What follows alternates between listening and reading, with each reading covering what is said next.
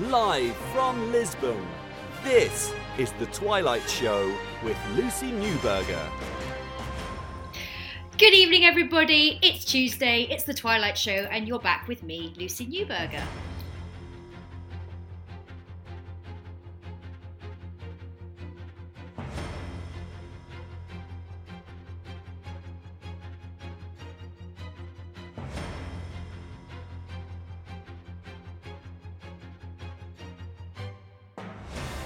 Live from Lisbon, this is The Twilight Show with Lucy Newberger on Teachers Talk Radio.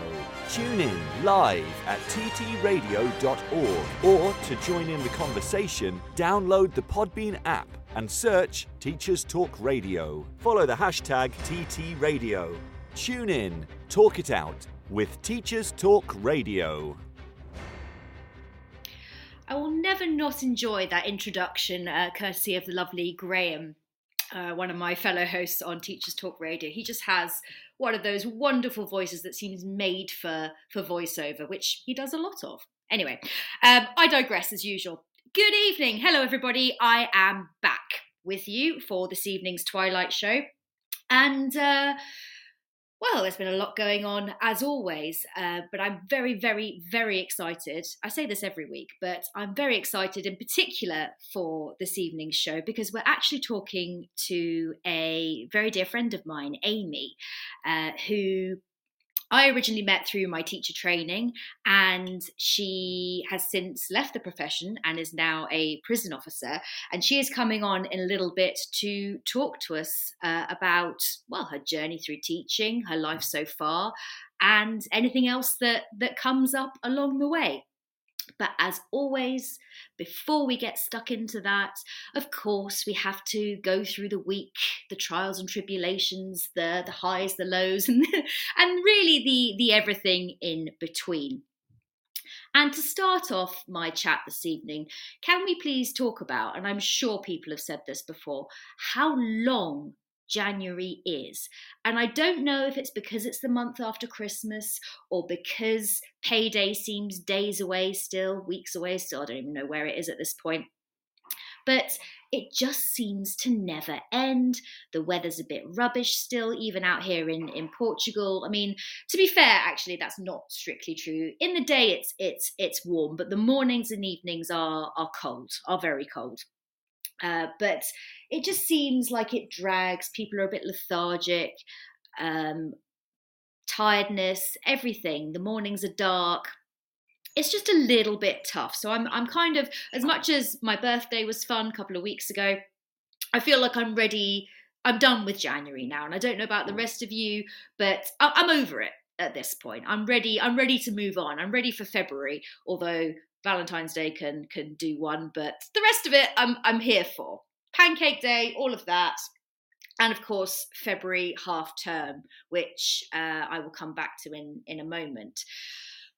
Oh, people of the teaching world, I am struggling at the moment. And I think this is partly related to January blues and partly because I think I'm just finding everything a little bit tough at the moment.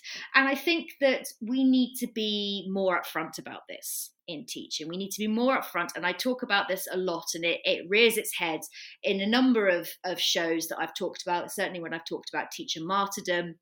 I know a couple of weeks ago I touched on on mental health in in teaching and and uh, the statistics related to teacher retention and all of that because I don't think we we put our hands up and say help enough and I'm putting it out there. I'm I'm finding it really tough at the moment, and I think it's it's a combination of things.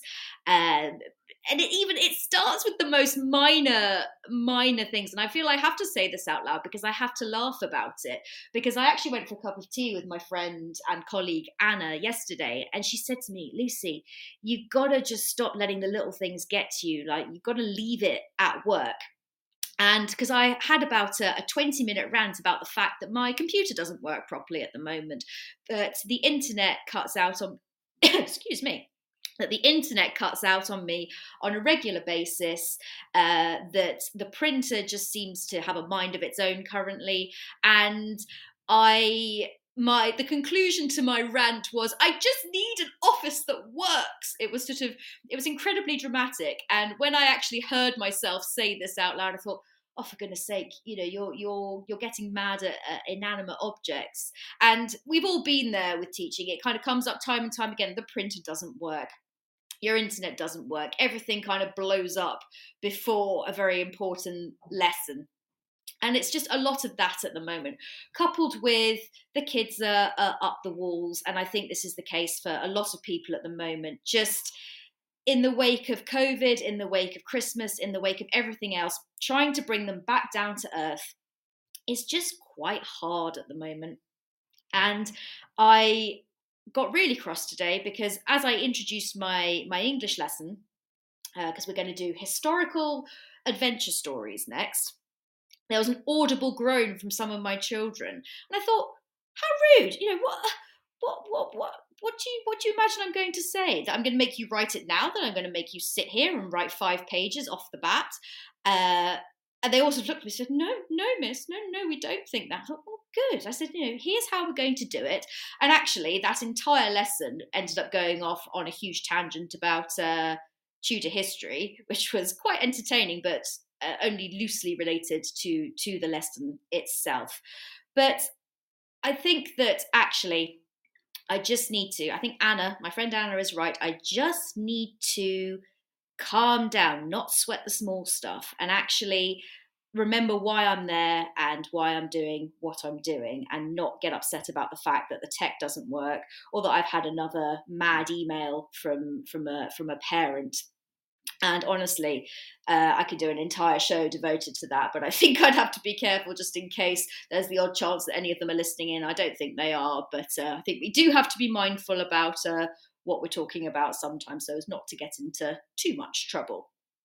Um, on that note, and it sounds awful, like I, I don't want to be at work. I, I do, I do, and I love my job, and I'm very uh, it's very important to me. But I am, I'm not going to lie to you, I am already planning my my half term escape. I'm thinking about Valencia. If I can get there, COVID permitting, obviously I will take take a view. But as it stands, I'm looking at maybe a few days uh, in in Valencia in in Spain. Uh, so, any travel tips if you've been there, if any of you know it well, uh, those are welcome. So, please do let me know if you've been and if you think it's it's worth worth a look but that's i think what i'm what i'm going to do with it particularly as i just received after well, I haven't received it yet, but I'm working on getting it back. After a nearly month long battle with a, a, COVID testing company in the UK that shall remain nameless uh, for failing to provide me with my test results on time to fly back to, to Lisbon, I've actually just ended up getting the flight that I had to rebook compensated. So I'm I will be about £100 better off in a few days. So uh, I'm going to, that's going to fly straight back out of my bank account onto a lovely trip. Uh, TSCW has just said to me that Valencia is the top of their list as well. So, uh, yeah, I think I think a lot of people want to go. It seems to be one of those cities that uh, is an all rounder in terms of it's uh, on the coast. You've got good food, you've got lovely surroundings. I mean, it's a it's a win win there. So I think that's uh, I think that is going to be the winner. What else is happening? Um, I'm finally, finally well underway with half marathon training. I spent all of last year banging on about doing the Lisbon half or doing some some races in Lisbon, and of course me being me, I never got round to it. I made excuses, I faffed, I farted around. I did all the things other than actually put any energy into doing what I wanted to do. So I've committed this year, and actually I booked it on New Year's Day. So it's there it's happening on i think may the 8th and yeah it's it's going well. The training's going going well and i think that the the primary objective in all of this is to not make a fool of myself. I'm not going into it with any kind of time frame in mind i just want to get from one end to the other. And actually the real reason I'm doing it is because there's a spectacular bridge in Lisbon uh, called the 25th of April Bridge, and it stretches from one side of Lisbon all the way over to the well to the other side, and uh, you actually get to run across this bridge as part of or as the starting part of this half marathon. So really, I just want to say I've run across the bridge, and uh, bizarrely, given that Lisbon is the city of hills, it's actually an entirely flat route. It goes uh, towards uh, Belém which is uh, where the original, for those of you that are interested, the original um, pastel de nata came from, or pastel de Belém. Uh, the original custard tart, which are so so good. So if ever you are that way, either I thoroughly thoroughly recommend going to the original haunt for them. It's always packed. It's a bit like going to uh, Betty's in uh, Harrogate or to Fortnum Mason in London. It's always going to be packed, but it's worth it's worth the effort, I would say. Um, so, away from travel recommendations, but still in keeping with the theme of food, as always, I want to know what you're having for dinner. For once, I am not being lazy. I'm actually going to cook myself um, just on a one pan kind of chicken fajitas so with uh, lots of veg lots of peppers onions etc i haven't decided whether i'm going to uh, put that all in a wrap and do traditional fajitas or whether i'm just going to eat it as is, maybe with some beans on the side. So I'll let you know what I end up doing with that.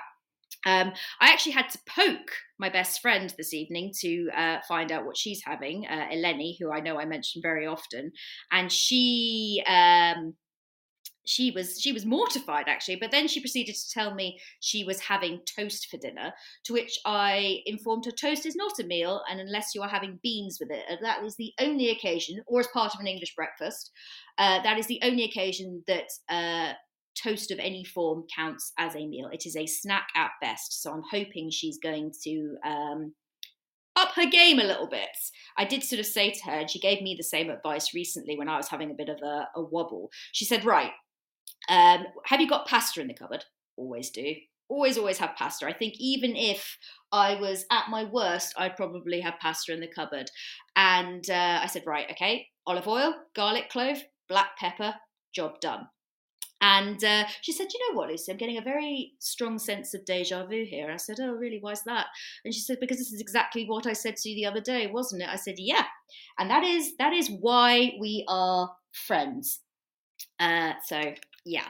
Um, also, another person who deserves a mention this evening is uh, Sarah, uh, another friend of mine who uh, teacher trained with Amy and with me, and I believe she is in the studio. I can see her there.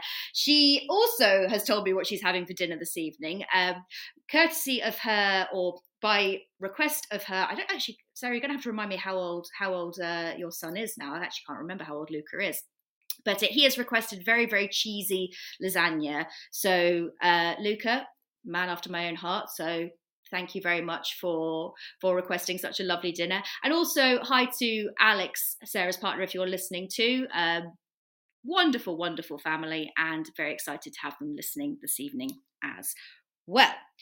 Um, anyone else's dinner mentions? I don't think anyone else has told me what they're what they're having, but uh, I will be asking Amy as and when I um, invite her into the studio in a moment. And I'm hoping she's able to connect. I'm hoping we're not going to have any debacles. Uh, she's just informed me that she is in and she is connected and I think she can hear me. So hopefully when I invite her on in a moment, she'll be able to phone in without difficulty. But before she does that, I'm just going to kind of do a brief intro into um, what this show is going to be about. And then we're going to do some news and some ads. And hopefully, in that time, we can get Amy comfortably into the studio. So, tonight we're meeting my friend Amy, as you already know. She is actually a teaching escapee. Um, I don't know if we should call them that an escapee. She I suppose, yeah, I suppose that's what she is, uh, an escapee. And she and I met about, gosh, it's got to be coming up for six, seven years ago now. Um, I think they'll be, she'll be able to tell me. I think we started training in 2015. It feels like longer ago than it actually is. And uh, Sorry, she's just texted me as well. She said, uh, escapee, best not have those uh, at the prison because, as you'll find out from her, she is in fact a prison officer now. So, before all of this, before where we are today, we uh, all met, so Sarah, Amy, and I all met at Canterbury Christ Church University in 2015, and we became part of the legendary Group Six because we were all divvied up into, into PGC groups.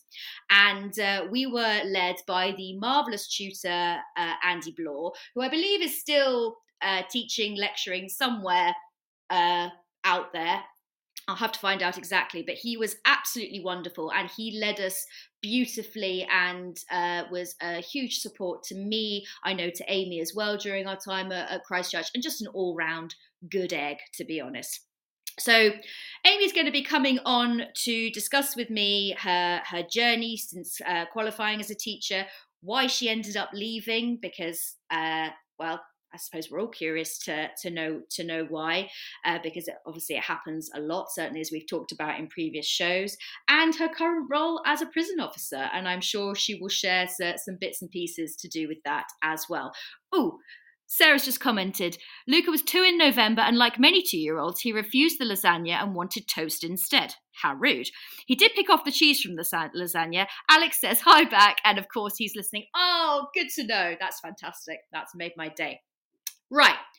Okay, so what we're going to do now is we're going to go to the news and then we're going to bring Amy in, and hopefully, this will go without a hitch. Fingers crossed.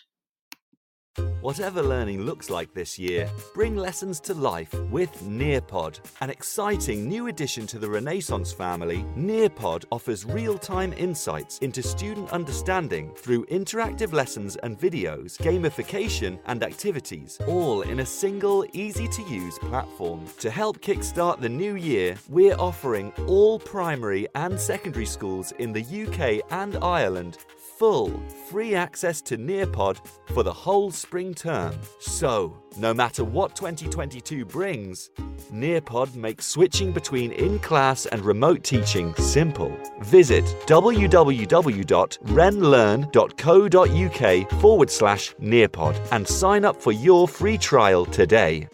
Are you looking to take your phonics practice forward? Then Little Wandle Letters and Sounds Revised is the programme for you.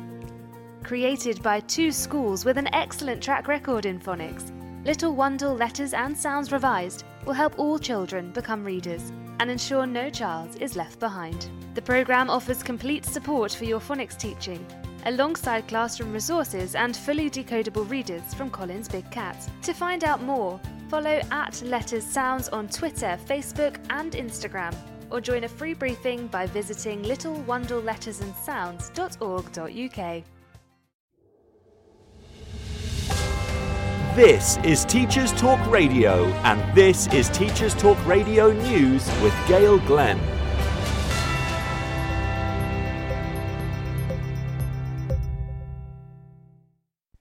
An all boys school in St Albans has had its hair and dress code scrapped by head teacher Julie Richardson, who took up her role last September.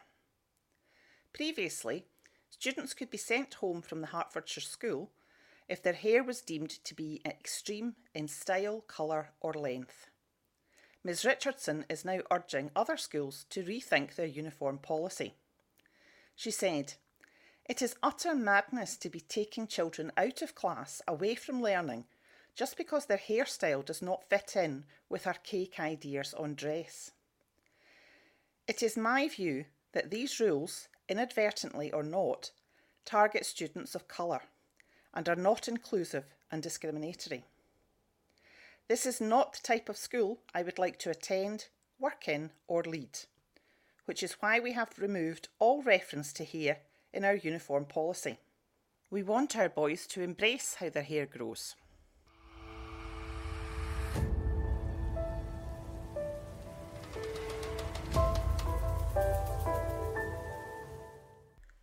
Former Education Secretary Gavin Williamson has been accused of threatening to withdraw funding for a school in Bury after a former Tory MP considered voting against the government.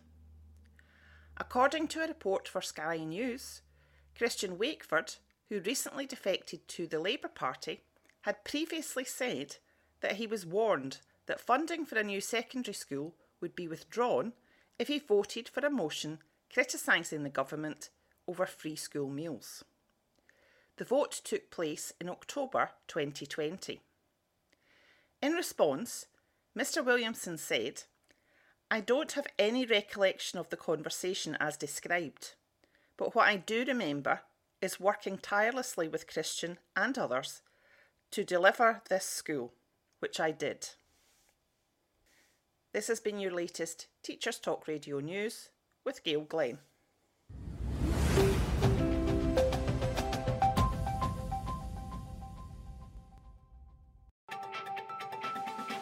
This is 2 Minute Tech with Steve Woods, your tech briefing on Teachers Talk Radio. Hello, this week we're going to take a look at teaching online. Marmite comes to mind when I think about teaching online. I actually like it, but it's my job and I'm surrounded by gadgets to assist me. A lot of teachers hate it.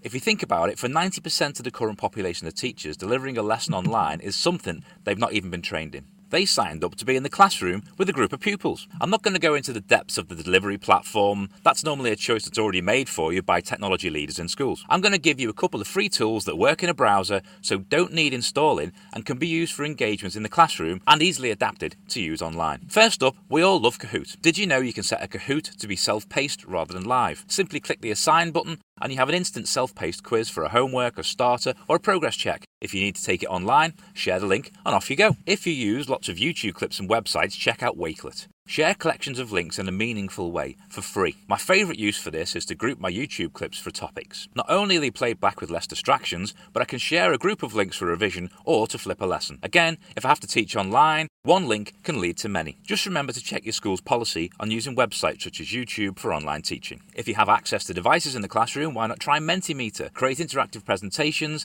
take votes or build word clouds from participants' answers to improve engagement, assess learning, and inspire discussion. Or, if you love whiteboards, try whiteboard.fi. As a teacher, you can see all your class's whiteboards and answers, know who's interacting and who's not. You can even show a QR code for ease of joining. I could go on and on. The idea is to test these things out when you're with your class and there's no pressure. Then, should you need to teach online, you'll feel more comfortable, there'll be fewer issues, and most importantly, you'll see if pupils are engaging. I hope you consider bringing a bit of tech into your classroom. As always, please test things work in your setting before you use them. For a visual version of this episode, check out the TT Radio 2022 Twitter feed. I'm Steve Woods, and that was 2 Minute Tech. 2 Minute Tech with Steve Woods, your tech briefing on Teachers Talk Radio.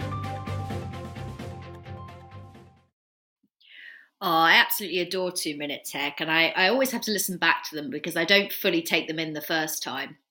But no, Steve, Steve is wonderful. So if you're out there listening, Steve, um, we think you're one, we think you're great. Please keep up the good work. Okay, back to the job in hand this evening. So in a moment, I'm going to unmute Amy, who I think was slightly, slightly uh, upset with me for putting her on mute to begin with, but I did explain to her why. Um, we did have a laugh prior to this prior to this evening when I actually roped her into to doing this. Um, we we well, I'm very bad at catching up with people. So when I accosted Amy asking her to do this, I think she was a bit kind of, oh, all right then. And uh, we were talking everything through, and we did have a good laugh because I said to her, the only thing really that you need to remember uh, on this show is what I call Davina rules. Now, for those of you who are old enough to remember Big Brother, back in, um, we were talking, I think, seriously early noughties. I think it might have even been turn of the millennium when uh, Davina would pop up on your screens on Friday night uh, and say to people, "You are live on Channel Four. Please do not swear." And of course, we we don't swear on the radio. This is a family show. So that's why I refer to it as Davina rules. And I think uh, Amy got a bit of a laugh out of that. But uh, I'm going to stop uh, blabbering on. I'm actually going to bring her on to introduce herself. I'm hoping she can hear me. Amy, are you there? Hello, I'm hoping you can hear me. I can. Oh my gosh, I'm so excited that you're that you're here, and uh, and that you're here despite the fact that you are currently battling through COVID as well. Yep, day seven of isolation. Um, it's getting pretty tedious now, and I feel like I sound really snotty, but um, there's not much I can do about it at the minute. It's yeah, it's it's nice to talk to someone because I've been I live on my own, so I'm very much on my own through isolation. The only time I've been able to talk to someone is through the phone because no one's allowed in or anything. Um, and it, yeah, it's nice to actually have a conversation with someone that's not my family. So yeah. Oh wow! So this is a this is a real treat for you. Now I've been keeping tabs on you because I know you've been posting your your lateral flow test, and uh, it's it's getting there, but it's not there yet, from what I can see. Yep, we've got the faintest of faintest lines, and it's they're they're just not disappearing. I got my hopes up earlier, and I thought, oh, I've got a negative. Did one about a couple of hours later, and we're back to being positive again. So no, I think I'm I'm stuck in for the foreseeable by the looks of it. Oh no! But um, how how how's it been? Have you um, managed to kind of be productive in anywhere, or has it just been a case of I'm just going to sleep until further notice? Yeah, yeah, pretty much the latter on that one. I'd say. Um, I've, I've read a lot. I've read a lot. I've read half a book in the last 24 hours.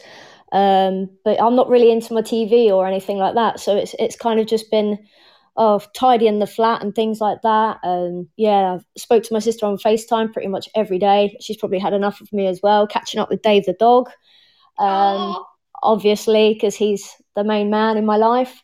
Um, yeah, and just just milling about really and taking a nap. I spoke to you the other day about having a nap, and you're like, "Oh, I'd love to have a nap." I mean, I've napped every day since I've been isolating, and it's been lovely. But it'd be a shock to the system when it comes to going back to back to reality. Oh gosh. Yeah, no, I mean, bless you. And uh, just for those of you who don't know, Dave is uh, Amy's adorable schnauzer who uh, has been. How long have you had him now? Oh, he's technically not mine. I can't claim him. He is my sister's dog. Uh, he was four in July, so Gosh, yeah, we, wow. yes, it, yeah. So we, yeah, four and a half years we've had him. Wow, I remember. I remember you getting Dave. So that's Oh. yeah, that's been a while.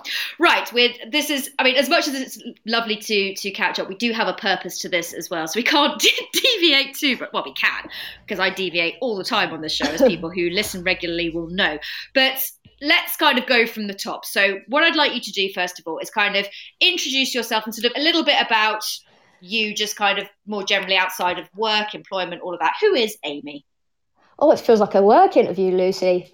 Sorry, I did tell you. I did. I, Yeah. I did say I wasn't going to grill you, but uh, I just want people to get a feel for who you are. Um, yeah, so I'm Lucy's friend from her PGCE years, um, and Sarah as well. I know you're listening. I haven't spoken to you in ages. Um, I am the grand old age of 30, um, younger than Lucy, which is always a bonus. Um, now living life in Suffolk. I moved up here a couple of years ago. Um, and as Lucy said, I'm working in the prison service at the moment.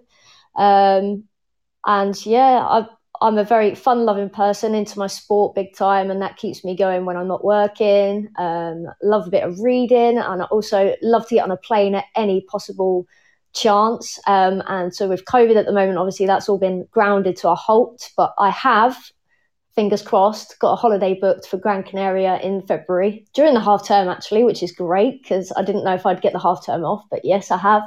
Um, yeah, I'm, I, I'm into a bit of everything, me. Um, I watch EastEnders as my guilty pleasure, um, which I fess up to, and everybody knows about it, and I have to watch it on a daily basis, otherwise I get upset with myself.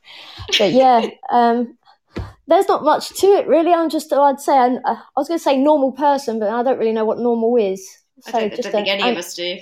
no, an average Joe, really. Um, oh, yeah, just get on with life and yeah, take it as it comes. I mean, sadly, you are a Chelsea fan, but we we, we look past these things. Oh yeah, well, yeah, well, you know, so, some of us are doing better than others, aren't they, Lucy, at the moment? Well, there there is that, but that's a chat Yeah. for, for another time. But I want to kind of take you back in time a little bit, sort of do do do do. Uh, Seven so- years ago, Was it really? Oh gosh, I seven, it- yeah. Oh gosh, that's a hideous thought. So when we first, you, Sarah, and I, and others, uh, who I'm hoping that will listen to this is a podcast, uh, when we all met on that day in um, 2015, oh good grief, and uh, what kind of drew you to doing a PGC originally? Because we've kind of we sort of cut to the end where you are now, but I kind of want to take you back to the start and sort of go on the whole whole trip through. Yeah, I was bumming about in London for uh, six years at university and ended up getting a teaching assistant's job um, in Croydon, of all places, which is a lovely place to be.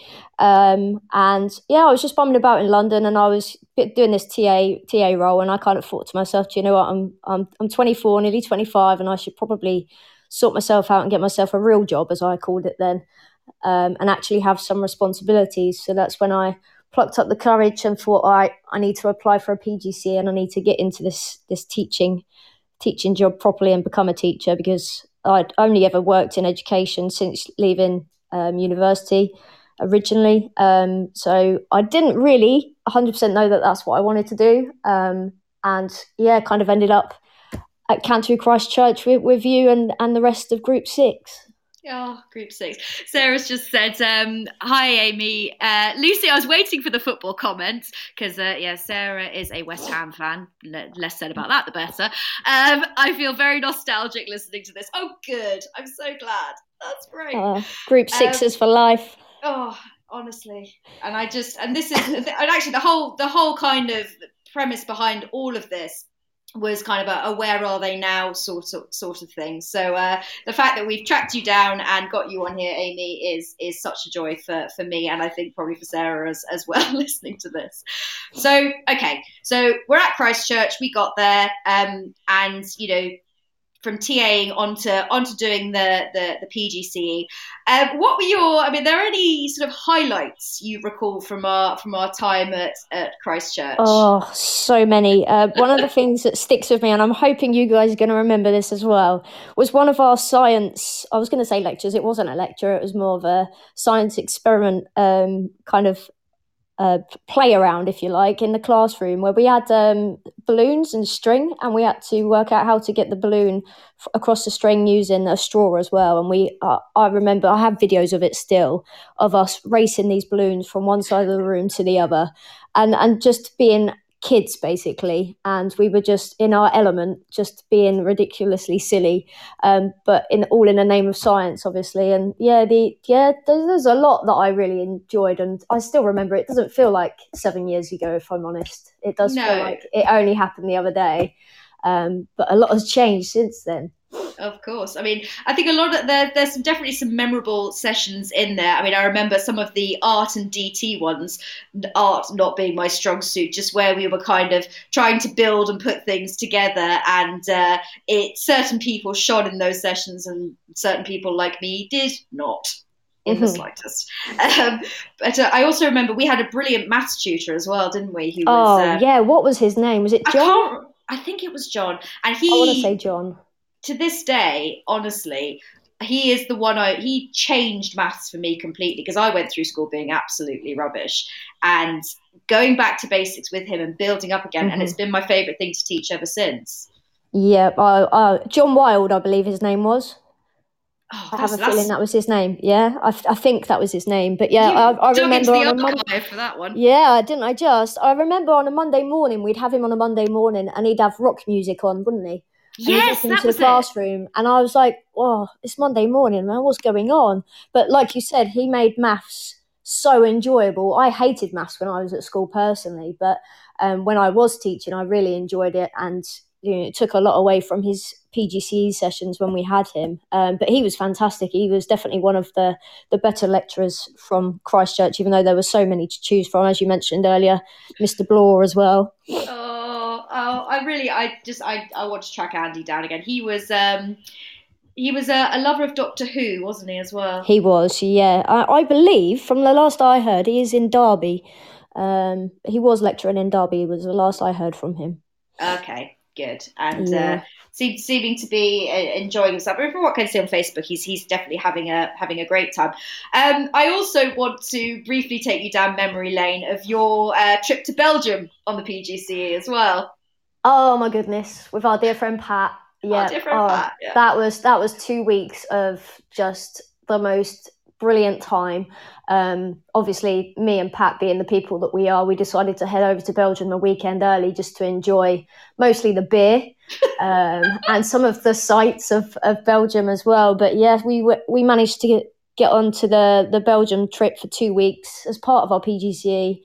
Um, and we literally just had to pay for our spending money and, and getting there. So it, it was it was brilliant, and we were staying with a Belgian family, um, and we got to teach in I think it was five different schools. That was primary and secondary, and we just had the best time. And there was there was twelve of us, um, and we all got all became quite good friends. And me and Pat just had the best time together. We ate a lot of waffles, we drank a lot of beer, and we also yeah did a lot of teaching in different schools, which was a real a real different kind of spin on things. I suppose it would have been the same with you when you went to India as well. Yeah, and I mean that was a, a game changing trip for me as well, and I think there's probably mm. room for an entire episode based on that because I've still, I mean, I ended up becoming trustee of a of a charity in India on the back of that, and uh, I'm still involved with it to, to this day. So uh, I mean, Christ Church, it was I mean, it, it had its quirks for, for sure, but there were some great things that we got out of our, our time with them, and certainly those trips that were, if you could get onto them, because they were they were tough to, to get involved with, but uh, mm-hmm. they were the absolute game changers, I think, and that's definitely what's what stuck with me as as part of my teacher training through through them. Yeah, I don't, think yeah. I don't think it was anything else. I think it was just the fact. I think also the lasting thing is the fact that. Uh, there were a large number of us in, in group six in that particular group who got on so so well. Mm-hmm. Yeah, I, I think, think, that was that was such a key part of it. I think of of everyone pulling each other through because you PGCE, yes, it's just a year, but it's a year that is crammed full of everything you can even imagine. You know, not just the teaching side of it. You've got your portfolios, you've got your observations, and it's it's never ending until you get to that point where, we, like we did as as a group, sat in that final lecture and, and it's farewell and the curtains come up and you're like, oh my goodness, we've managed to get to the end of it. Yeah. Um, yeah. It, it, it, it was emotional. in many many ways. Oh my goodness! I think and we had a bottle of prosecco, didn't we, for that one? We yes, I think we may well have done. Yeah. did we? We didn't have it in a lecture, did we? I'm pretty sure we did, Lucy. Maybe we did. Oh god some of us might have done. I can't remember that maybe I've kind of been like, oh no, not me, not you, not me. I would never do such a thing. Um, but uh, okay, so yeah, we got we got through our PGC, we, we got there, we, we graduated, and then we kind of all went our our separate ways, and uh, it then became time to okay, we've actually got to. Uh, there was definitely rum in that lecture too. Sarah, was there? Oh, oh I'm me. glad I'm not the only one that remembers this. gosh, I'm going to get in so much trouble for this. I'm sorry to anyone. I'm sorry to any of our, our lecturers out there who do end up hearing this. We were we were model students at all times. anyway, so afterwards, we yes, we went our separate ways. It's time to kind of properly adult, if you like, and go out into the into the teaching world. So where where did you end up, Amy? Where where was your sort of first port of call after after PGCE? Uh, not too far from Canterbury. It was a lovely little school. I say little, it wasn't little. It was a three, three form entry primary school in Ashford, so not a million miles away at all. And uh, what I remember, were you kind of year five or six to begin with? Yeah, to begin with, yeah, year five for the first two years I was there. Then I moved up to year six after that. Yeah. Yeah, and it was, uh, and how and how was it? I mean, was it uh, a tough school, or did you kind of enjoy your time there? What what sort of again how did you feel about teaching at this point? Was it kind of you kind of okay, I'm really, I'm good, I'm ready, I can do this, um, or was it kind of very early on that you thought, oh gosh, I've done something terrible here? Um, well, should we say in the first three weeks that I was there, we had an Ofsted inspection. Oh. Um, yep. So that that really kick-started my um, teaching career as an NQT anyway. Um, and yeah, I, I, think my NQT year was a real roller coaster of emotions. Um, not only did I have Ofsted in my first month, I also lost my dear mum um, in that first month of teaching as well. So then I was obviously off for a period of uh, bereavement, if you like, before Christmas. And yeah, that kind of tipped my whole world upside down at that point. Um, so yeah, it was, it was definitely different to a lot of other people that were going through their NQT year at the same time. But the school itself and the, and the children in particular, I absolutely adored. Um, and, you know, I have been in contact with some of them through their parents since I, I have moved on. Um, and I still speak to a couple of them. Um, and yeah, it, it, was a, it was a lovely school. There there had it had its moments, obviously, as do all schools. Um, mostly down to senior leadership, if I'm honest. Um, and you know, I, I feel personally, I probably stayed there maybe a year too long than I should have done. Um, but that was just through me not wanting to change, and I was quite comfortable in the way things were working because when you start a new teaching job, things feel like you're starting right from the beginning again. Um, as you've probably found out, Lucy moving to Portugal. Mm-hmm. And it's it's it's often sad to hear. We hear this kind of same old thing time and time again where when you ask people why they leave certain schools or why they leave the profession altogether that senior management or senior leadership and i know and this is and i need to kind of almost i feel i need to caveat this every time there are schools out there where the senior management are great. They are supported they mm-hmm. do exist. And yes they do exist. And i think even those who have left the profession will tell you that they do exist. But it does seem to be that a lot of the time that is the if not the kind of overriding factor, it's certainly a contribution to to teachers sitting down and saying, do you know what, I yeah, without the support yeah. and the backing of management, I can't do this. Yeah, exactly that. Yeah, and I have uh, previously I've done a little bit of work in uh, supply teaching, and I have worked in schools where the head teacher and the, the surrounding team have been really good. It's just I've not been a fully time, fully um, fully oh, what am I thinking? Fully employed there in that in that time because there wasn't the space available. But the you know the couple of schools that I have worked in, unfortunately, it's it's the senior leadership team and the way that things have run that have really kind of I don't know forced me out is the right word, but um, I suppose maybe yeah made me consider teaching as a as a profession. Mm. And so you spent th- so three years in the school in Ashford, and kind of mm-hmm. what what was the point where you thought, okay, t- time to because was that because you worked in another school after that, didn't you, or did you? I did. Yeah, that was when I moved up to Suffolk. Yeah. Okay, um, so yeah.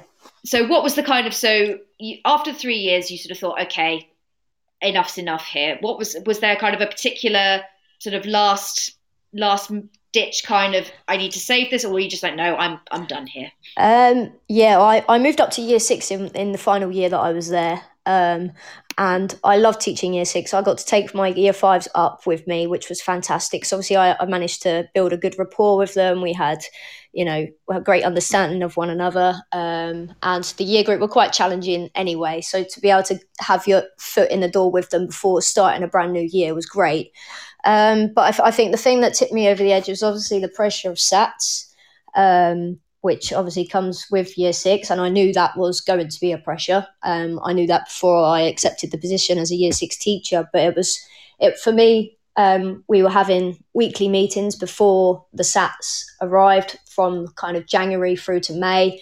And I, I, believe in one meeting, it, it kind of tipped me over the edge when they were saying, You're not working hard enough, and the kids aren't working hard enough.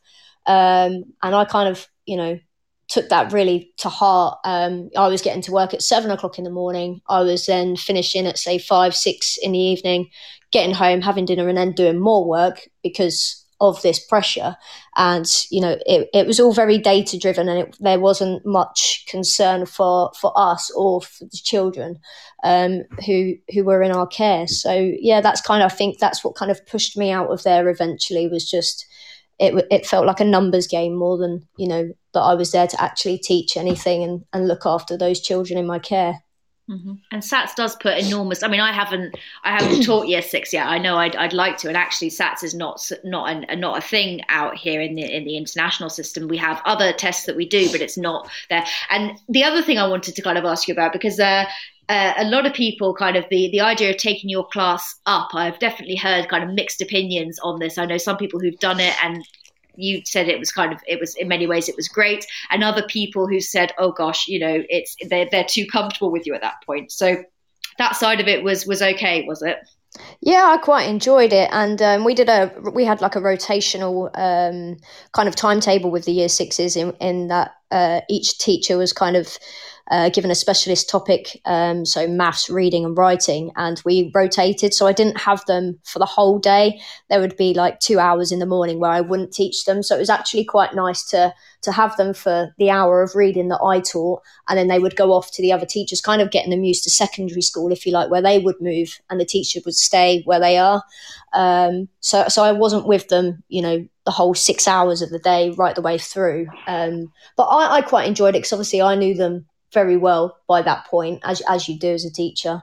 Um, but yeah, I can I can see why some people might have reservations with that, and I know there are schools that don't like doing that at all.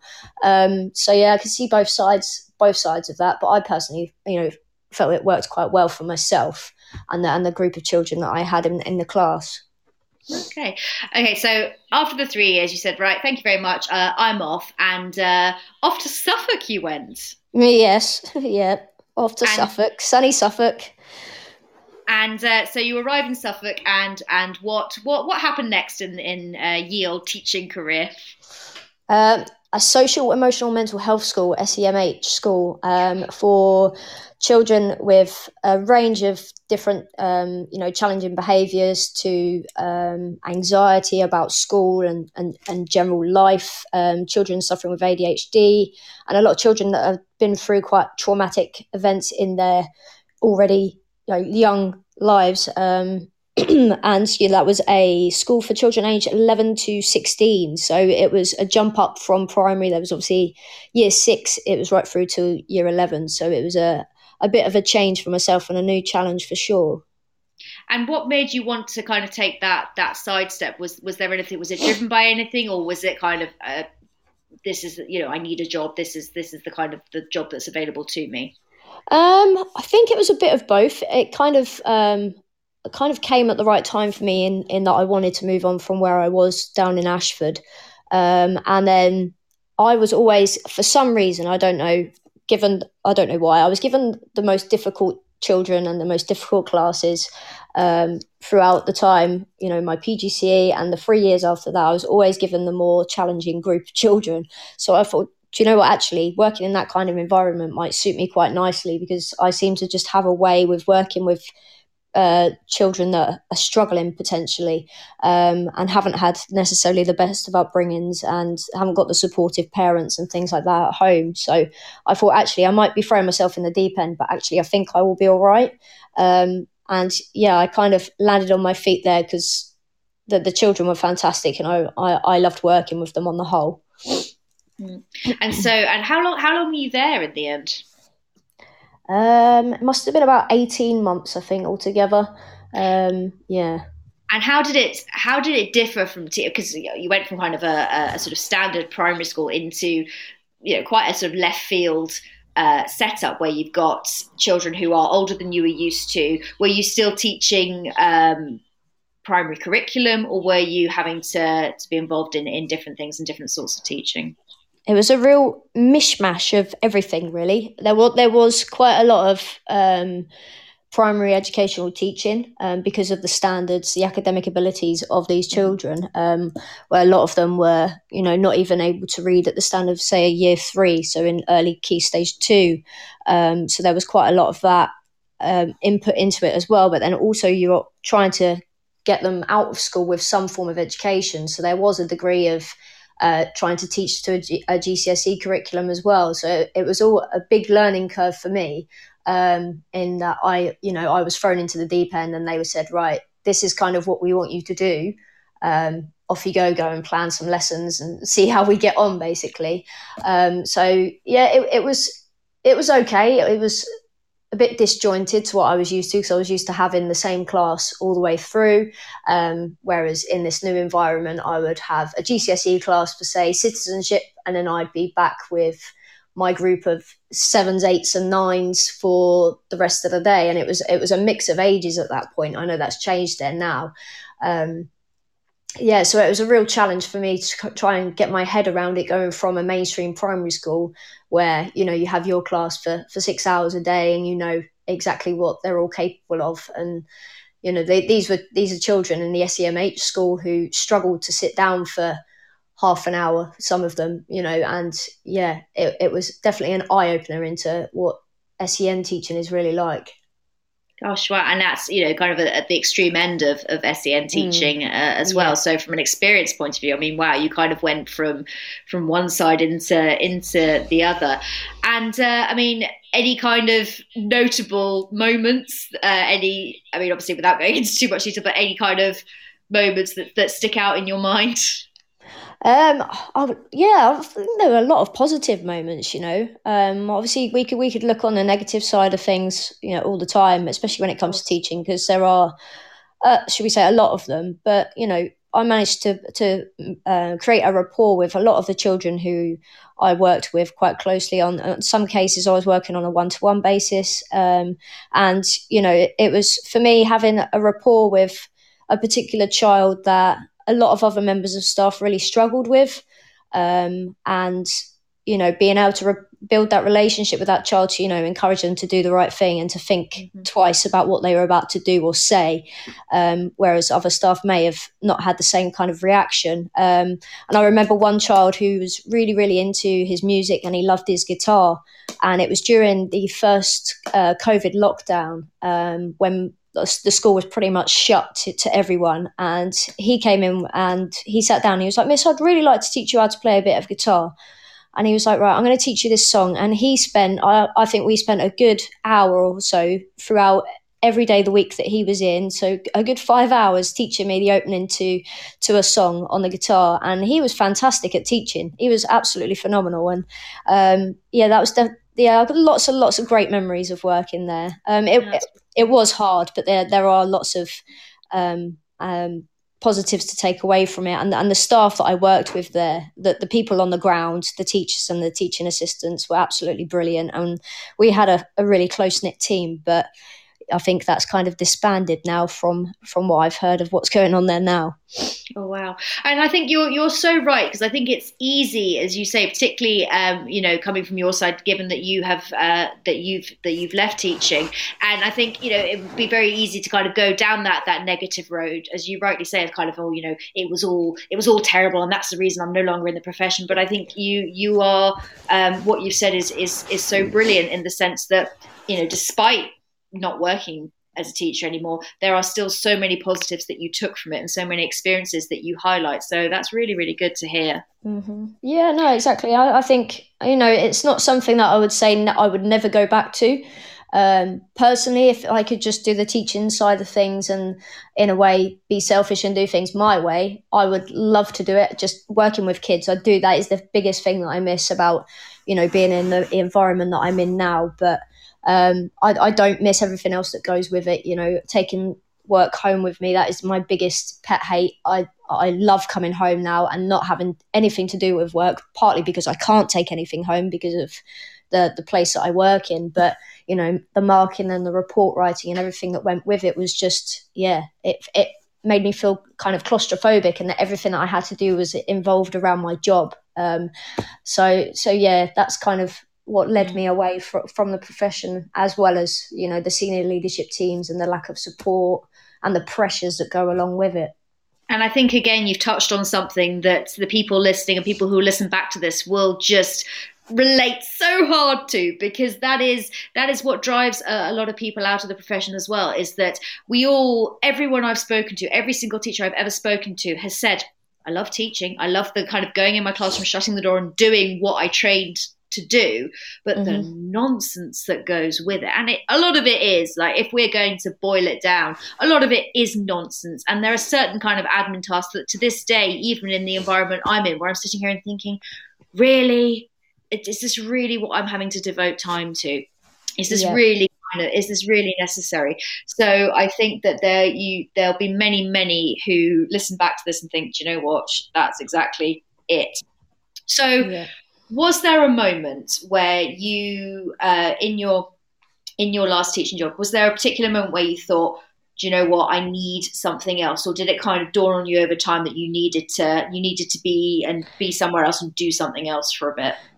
Um, for me it was um, a change in head teacher um, which I think is a big thing for any school, but even more so for a social emotional mental health school where the children get used to the way that things are, and all of a sudden, this new head teacher wants to come in and change absolutely everything the way it's run, the people that run it. Um, and we didn't see eye to eye, myself and this new head teacher. Um, and I didn't agree with some of the things that she was saying. Um, for instance, one of the things was that if, if the children are fighting, that we were to just let them fight. Now, me being the individual that I am, I wouldn't be able to stand back and let somebody else, you know, hurt another human being, whether that be adult or child. Um, and that at, at one point, I was actually injured at work. I hurt my shoulder in trying to intervene with one of these fights, and I, I it kind of got turned around on me, um, as if to say, "Well, we told you not to get involved, um, so this injury is actually your fault. You should have just let them fight."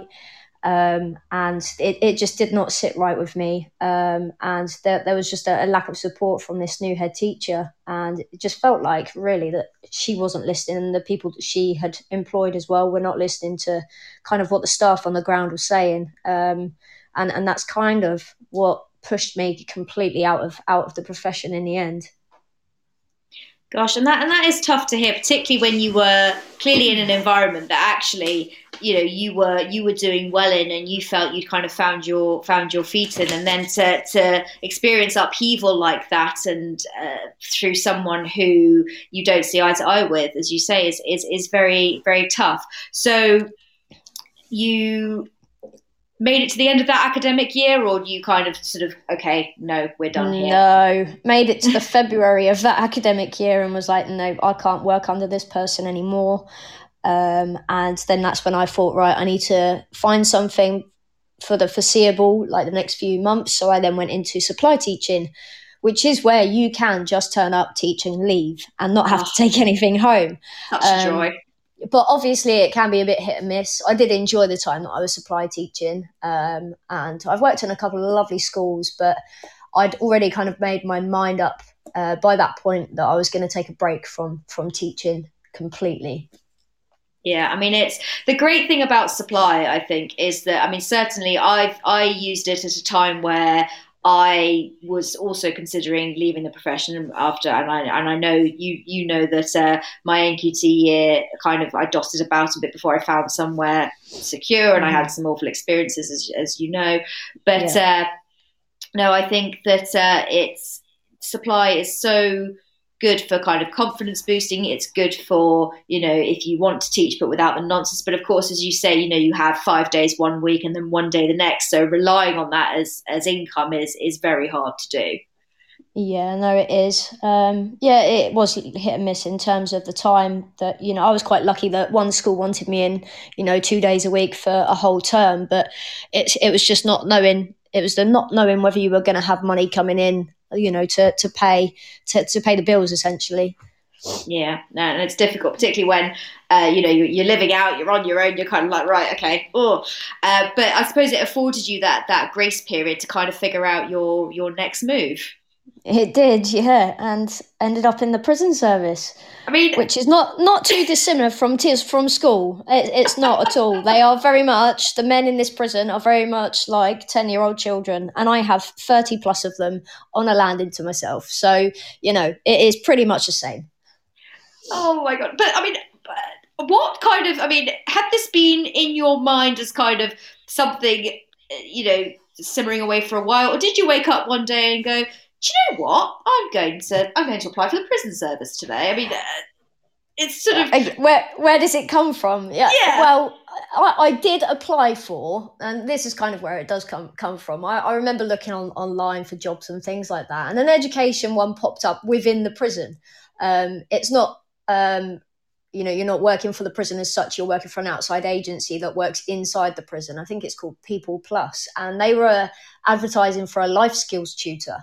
Um, so I thought, oh, you know, what have I got to lose? So I went I went along to this interview and had a great time. It didn't feel like an interview; it was more of a uh, an informal chat with these two guys who who run the education sector at the prison. Um, and I did really well in the interview, got some great feedback. But the only thing that I was missing was the experience of working in that kind of environment. So then I thought, well, actually I could see myself doing something like that. So I'm going to go and get the experience that I need to then potentially move on to something like that later on in my career. Oh wow! So it suddenly became an entirely different journey and and a, and a process. So that that's fantastic. That's that's great. And so you applied to become a prison officer. You got the job, and I mean, what in terms of kind of the the training side of it and what what you know how you were prepared for this. Did i mean te- i mean i imagine it blows teacher training out of out of the water. You'd like to think so but it really doesn't at all. Oh. um eight eight weeks training. Wow eight weeks um, from going to what what people call a civvy, if you like. So someone that's never worked in a prison before or hasn't got the you know the prison officer qualification um, to you know eight weeks training, which is quite intense. Um, obviously, you know, learning all the security side of things and how things work, etc. Um, yeah, so eight weeks. I I started in September and then um, last year, and then had my eight weeks training, and I finished. Yeah, it must have been end of November after two weeks of a, sh- a shadow period as well. So yeah, not not very, not very, not nowhere near as long as you know a PGCE. No, I mean, and sort of going in, did you think, oh gosh, I am in no way ready for this, or did you feel sort of okay, right, here we go? Um, I think yeah, there were definite levels of apprehension um, because obviously, you know, when, when you're training, when you're shadowing, you've kind of got someone to, you know, sneak behind if you need to. If you're like, oh, I don't like the look of this, or I don't really know what to say. Um, but then once you finish your shadow period, it's very much right. Here's 30 odd prisoners. This is your landing. Off you go.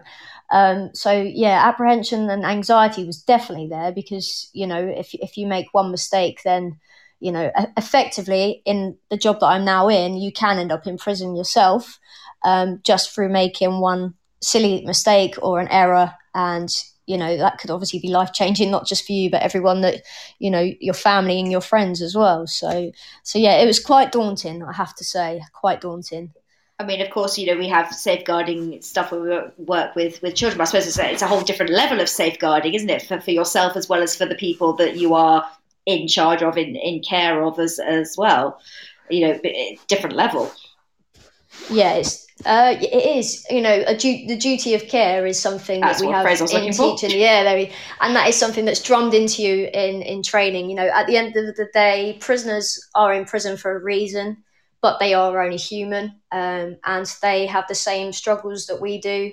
Um, you know, with mental health, that's one of the key ones, especially with lockdown at the moment um, and COVID and things like that. I mean, a, a, lot of the time since I've been officially live, if you like, um, as a prison officer, that they spent ten days behind their door. They weren't even allowed out, you know, to you know for a, a walk or anything like that, like we were in the first lockdown.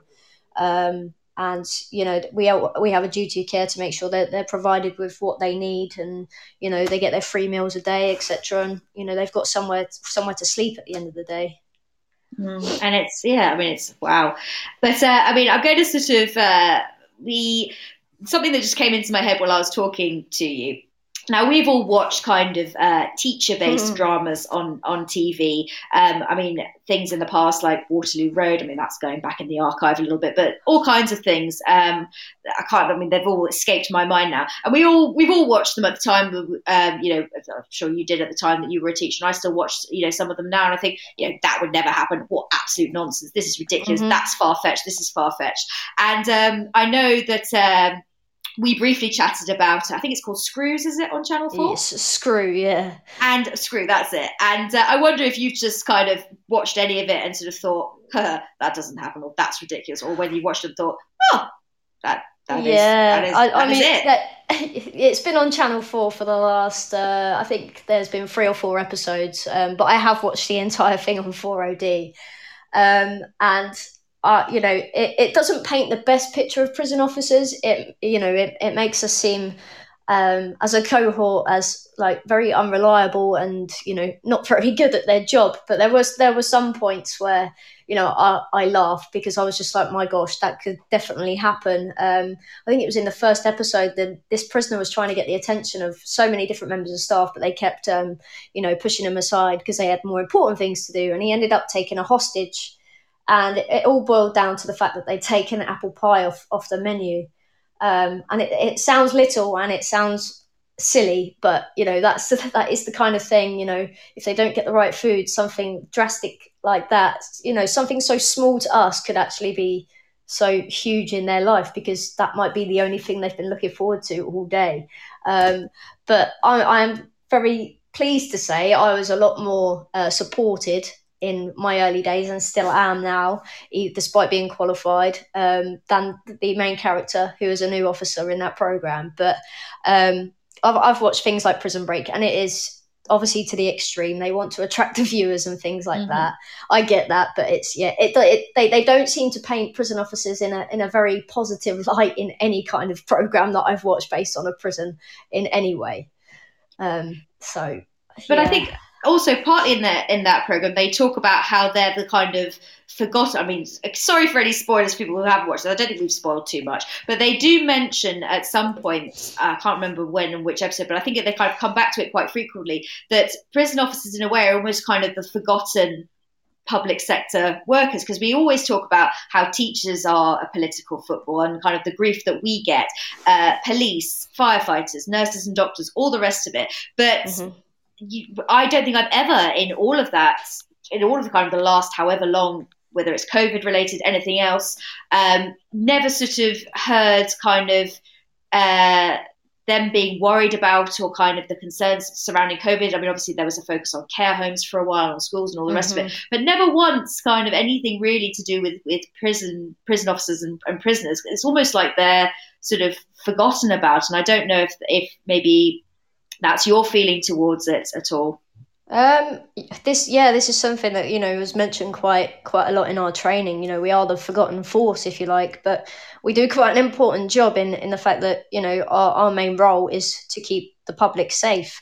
Um, and you know, the the only time that people will hear about what goes on in a prison is when something bad happens, um, and that's something that you know was conveyed to us in our training. You know, if there's um, you know, you know, a death in custody, or you know, which I have experienced since starting there. Um, you know, that that has made the news, and you know, if if people are doing things that they shouldn't be doing, things like you know, beating officers up and things like that. Luckily, I've not seen any of that, but that that is the only time it will make the news when something bad happens. Um, and then all of a sudden people are interested, but then it w- won't last very long, and it, they will, you know, the reporters and things like that will disappear again. But it, yeah, it's, it's not it's not been covered at all. Um, especially in terms of the pandemic, you know, prison life has changed dramatically.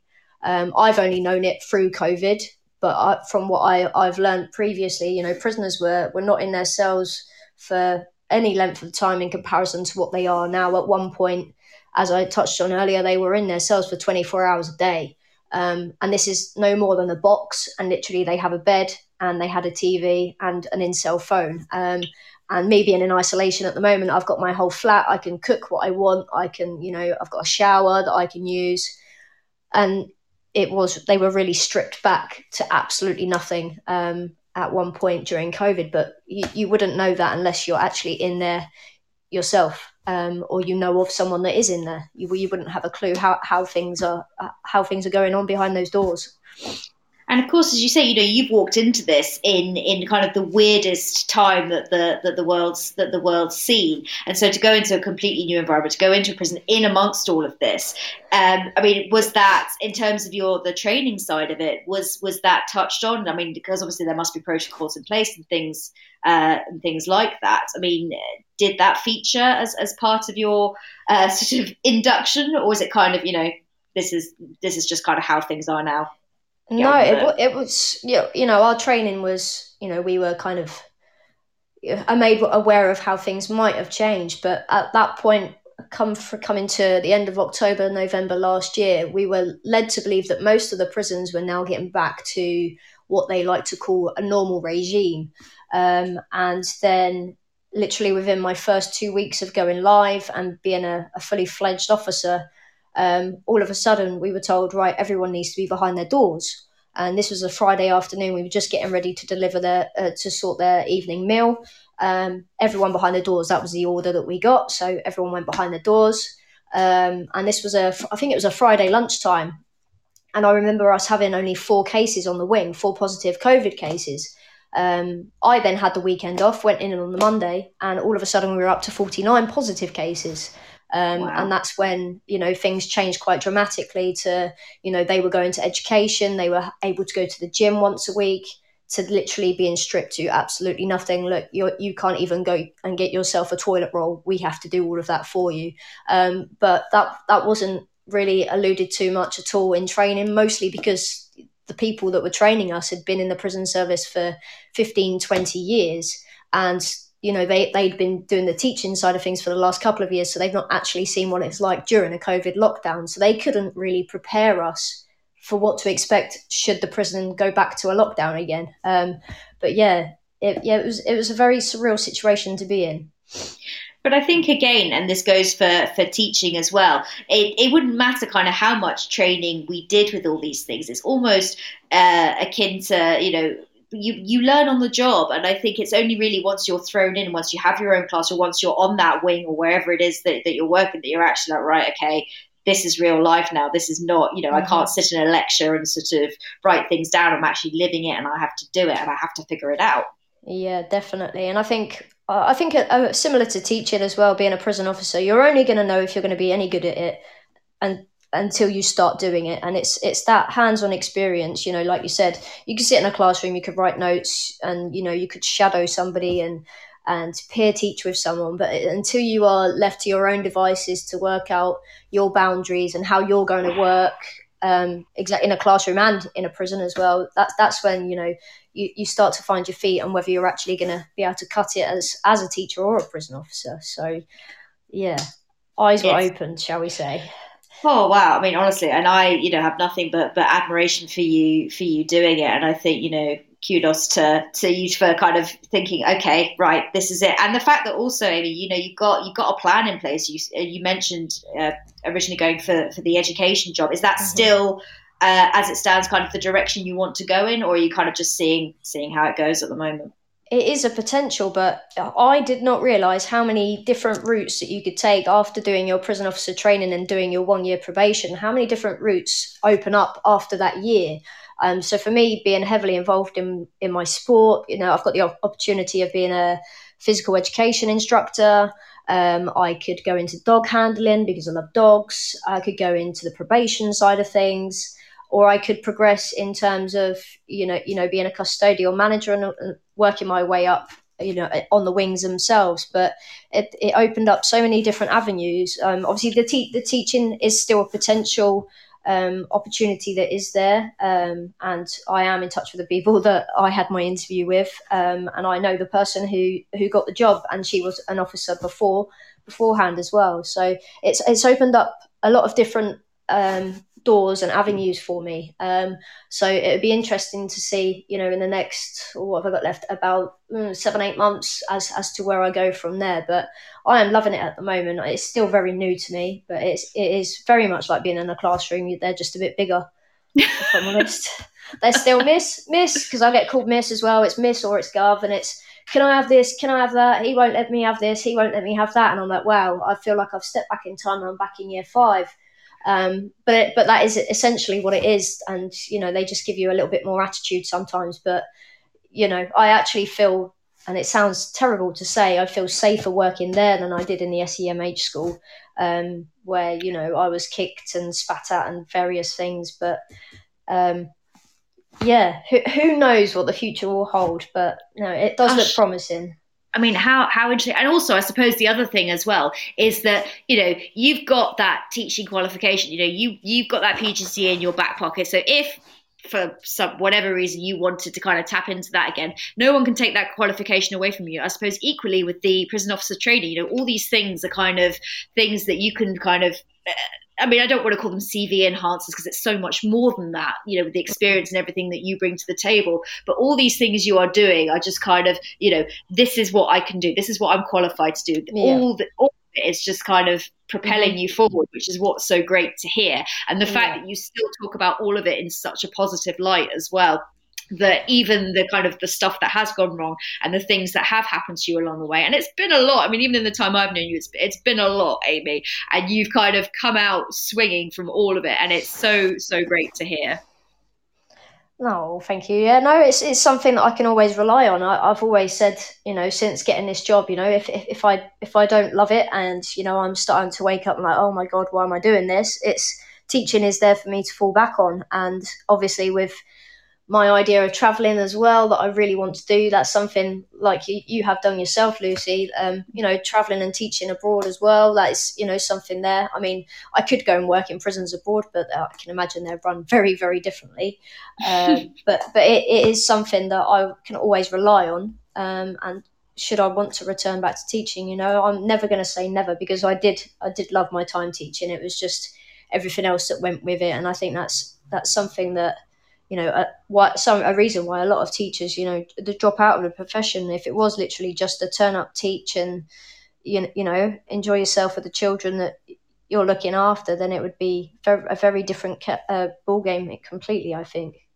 Oh, most definitely. And I know um, actually uh, Tom Rogers, Amy is listening, and Tom Rogers is um, Teachers Talk Radio boss man, uh, and he's just said how great this chat is. Uh, I don't know, I don't know if you can see the chat because I think you're on a desktop, um, but he's popped in to say hi, and and I think he would he would agree with you on this, and and he talks regularly about uh, the sort of the the issues within teaching that are not teaching itself. So yeah. uh, um, I know he's probably nodding along in agreement uh, as we're as we're chatting away here about uh, all the things that, yeah. that you have said. Um, so you know you've got a, a, a, bright future ahead of you, and I know that uh, I sort of half jokingly said to you, you know, what's next in terms of you know a blog, a book, Amy. I mean, I know you're an oh, avid reader, no, as you said. so I'm I'm I'm nudging you uh, about this live on air. So uh, we we know that we talked about it. Um, would you ever go down that that route, given that you know you are you are a well read person and that you uh, you know you write well and all, and all the rest of it? Do you ever? I don't know to... if I write well. I don't know if I do, you Lucy. Do. There are definitely year four, fives, and sixes that could write a better story than me. I know that because I've taught them. Um, but I, I've all I've said you for the last uh, yeah, I have said for the last I don't know eight or nine years that I would love to write a book, but I don't know. I don't know if, if I could write it about myself and if it would be, you know, interesting enough that people would read it. I, I don't know. I've got no idea. I, I have toyed with the idea and I would love love to write my own book, but um, it, it's just getting to that point of actually, you know, am I, am I going to do it? Am I not? Um, but I do have the time to do it now. Even though I am working shifts, I have got the time, which is wow. That is one of the big things that is I miss massively. It's the holidays. Um, but let's not even go there because you know that that still hurts at the moment. Um, and, and, my weekends as well. My gosh, one weekend on, one weekend off. That's not okay. Oh um, wow. But yeah, um, yeah. Who knows? Who knows? I would love to write a book, and I don't know. Maybe we could write one together, Lucy. Yeah, maybe. I mean, I, I don't know what I'd bring to the party, but we, we, we could talk about that. We can uh, when, when you when you cough hint, come and visit me in Portugal. We can we can have that conversation. Uh, uh, yeah, well, if that's an open invitation, I will be there. Um, well, I'd say tomorrow, but I'm not allowed out.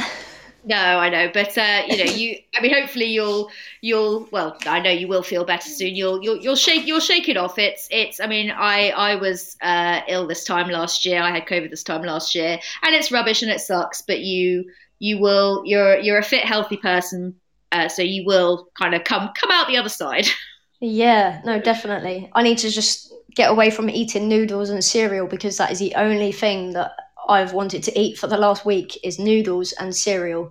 I know you were going to ask me about what I was going to have for dinner, and I don't feel like either of those are acceptable answers, but that is all I fancied eating. I've had no appetite whatsoever, um, which is really unlike me because I love my food.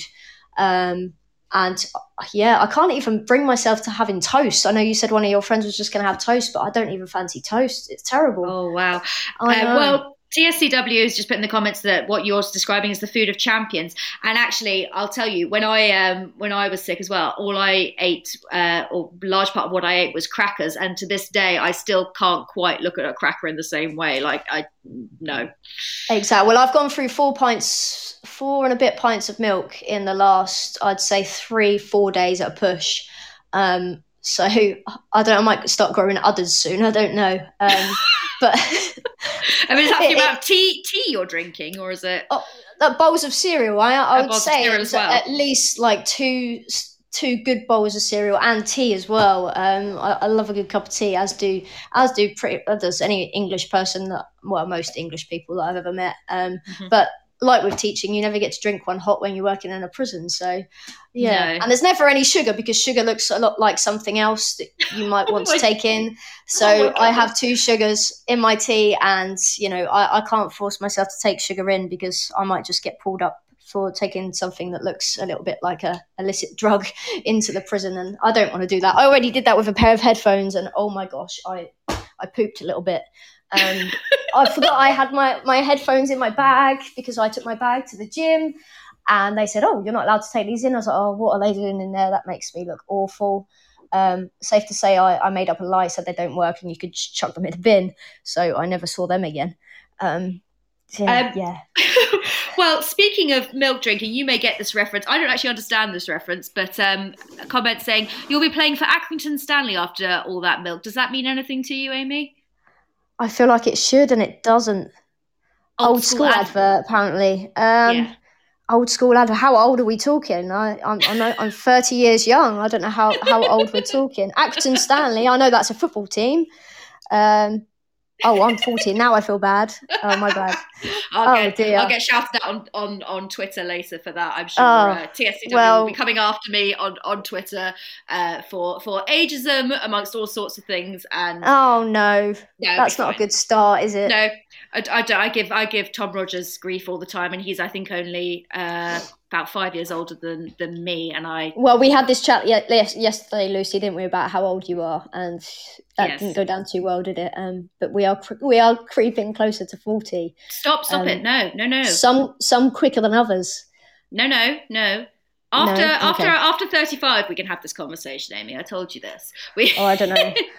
You're only as old as you feel, aren't you? But I feel about ninety at the moment. So, um, oh. oh, Sarah's still in her twenties. That's not okay. No, I know, and uh, yeah, and uh, doing brilliantly as well. So, yeah. oh, bless her. I mean, she's got a child as well. I, I couldn't cope with that. Oh my gosh. Yeah, no. yeah, I know. Responsible. Imagine that being responsible for other humans.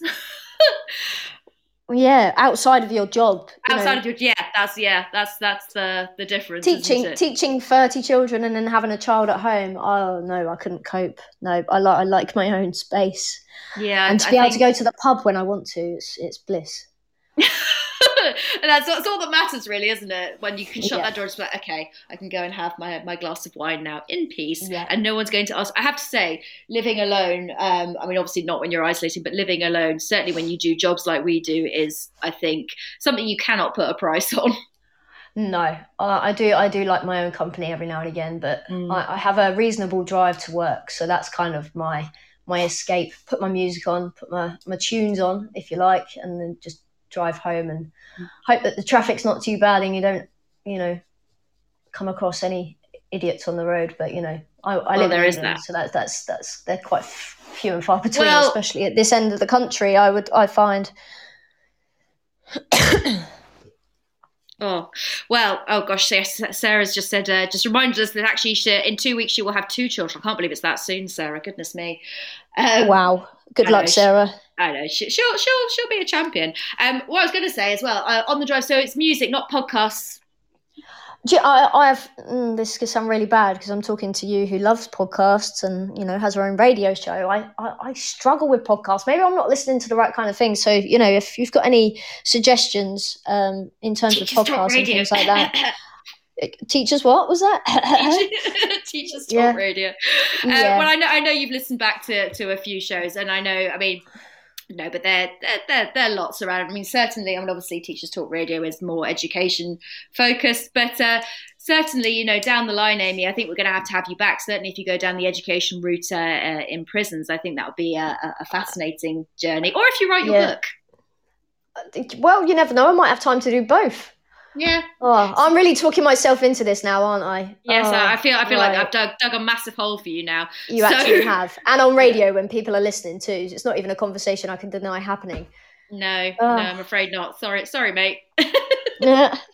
But what I will do is I will actually um, I will let you go in a moment because uh, I know that EastEnders is on soon. That's why. Well, well, that and also I want you to kind of, given that you're still struggling through COVID, I want you to kind of uh, go and go and rest up because uh, you know you've been an absolute trooper for doing. I mean, you've been wonderful for, for agreeing to it in the first place, and then on top of on top of that, doing it whilst uh, battling through COVID. I think uh, it puts you at the at the champion end of things. I will take that. Is it Sarah's turn next after she's popped out baby number two? Well, I mean, if she if she will if she's happy to come on, I'd, I'd love to have her on because I know that Sarah since since her since she stepped away from teaching has done all sorts of things, own business, all sorts, all sorts of exciting things, group six things exactly. happening. You know, got to get these fellow group sixes on because you know. Yeah, I think so. I think we're, we're one of a kind. Oh, we really are. we really are. So I think uh, it's going to be the start of uh, something beautiful, and I've got to. I'm going to have to track a few people down, really. Most definitely, yeah. But it has been a real pleasure. Thank you very much for having me. It's Um, been brilliant having yeah. you, Amy. Thank you so much for being browbeaten by me into doing this. Know that you're more than welcome. Um, I don't know if I will come again, but you never know. Maybe, maybe. No, yes, you will. yeah. Don't say that. any any any time you need to, to fill a gap, I'm more than happy to share to share some prison stories Fill with you. a gap.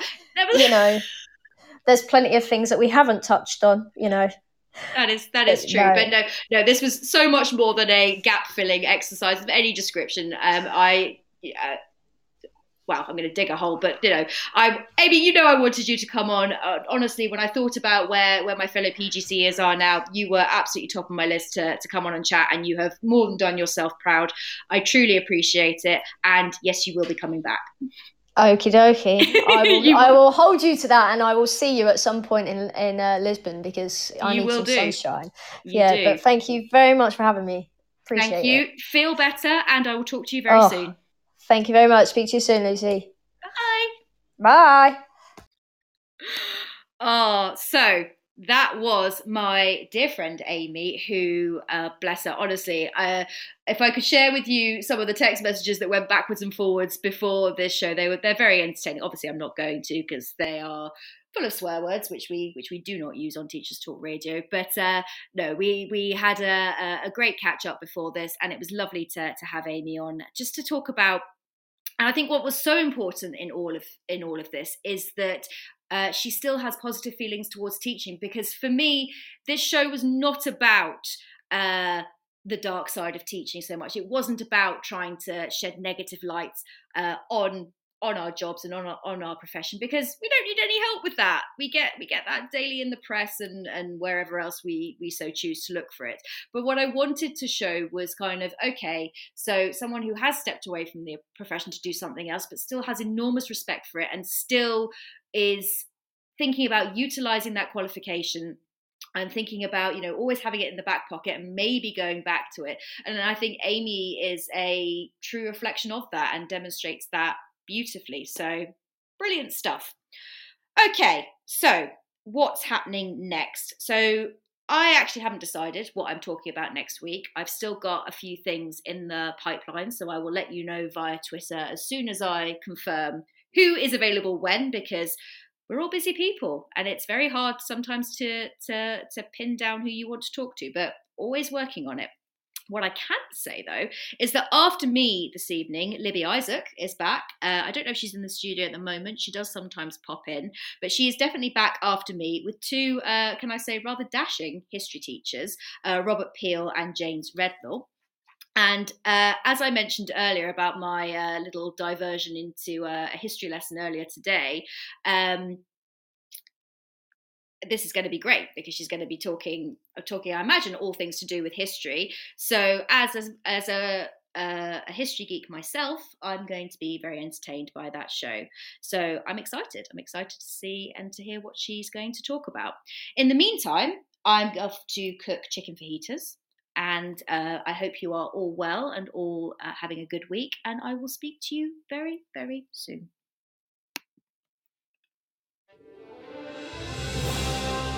You've been listening to Teachers Talk Radio. Tune in live and listen back at ttradio.org.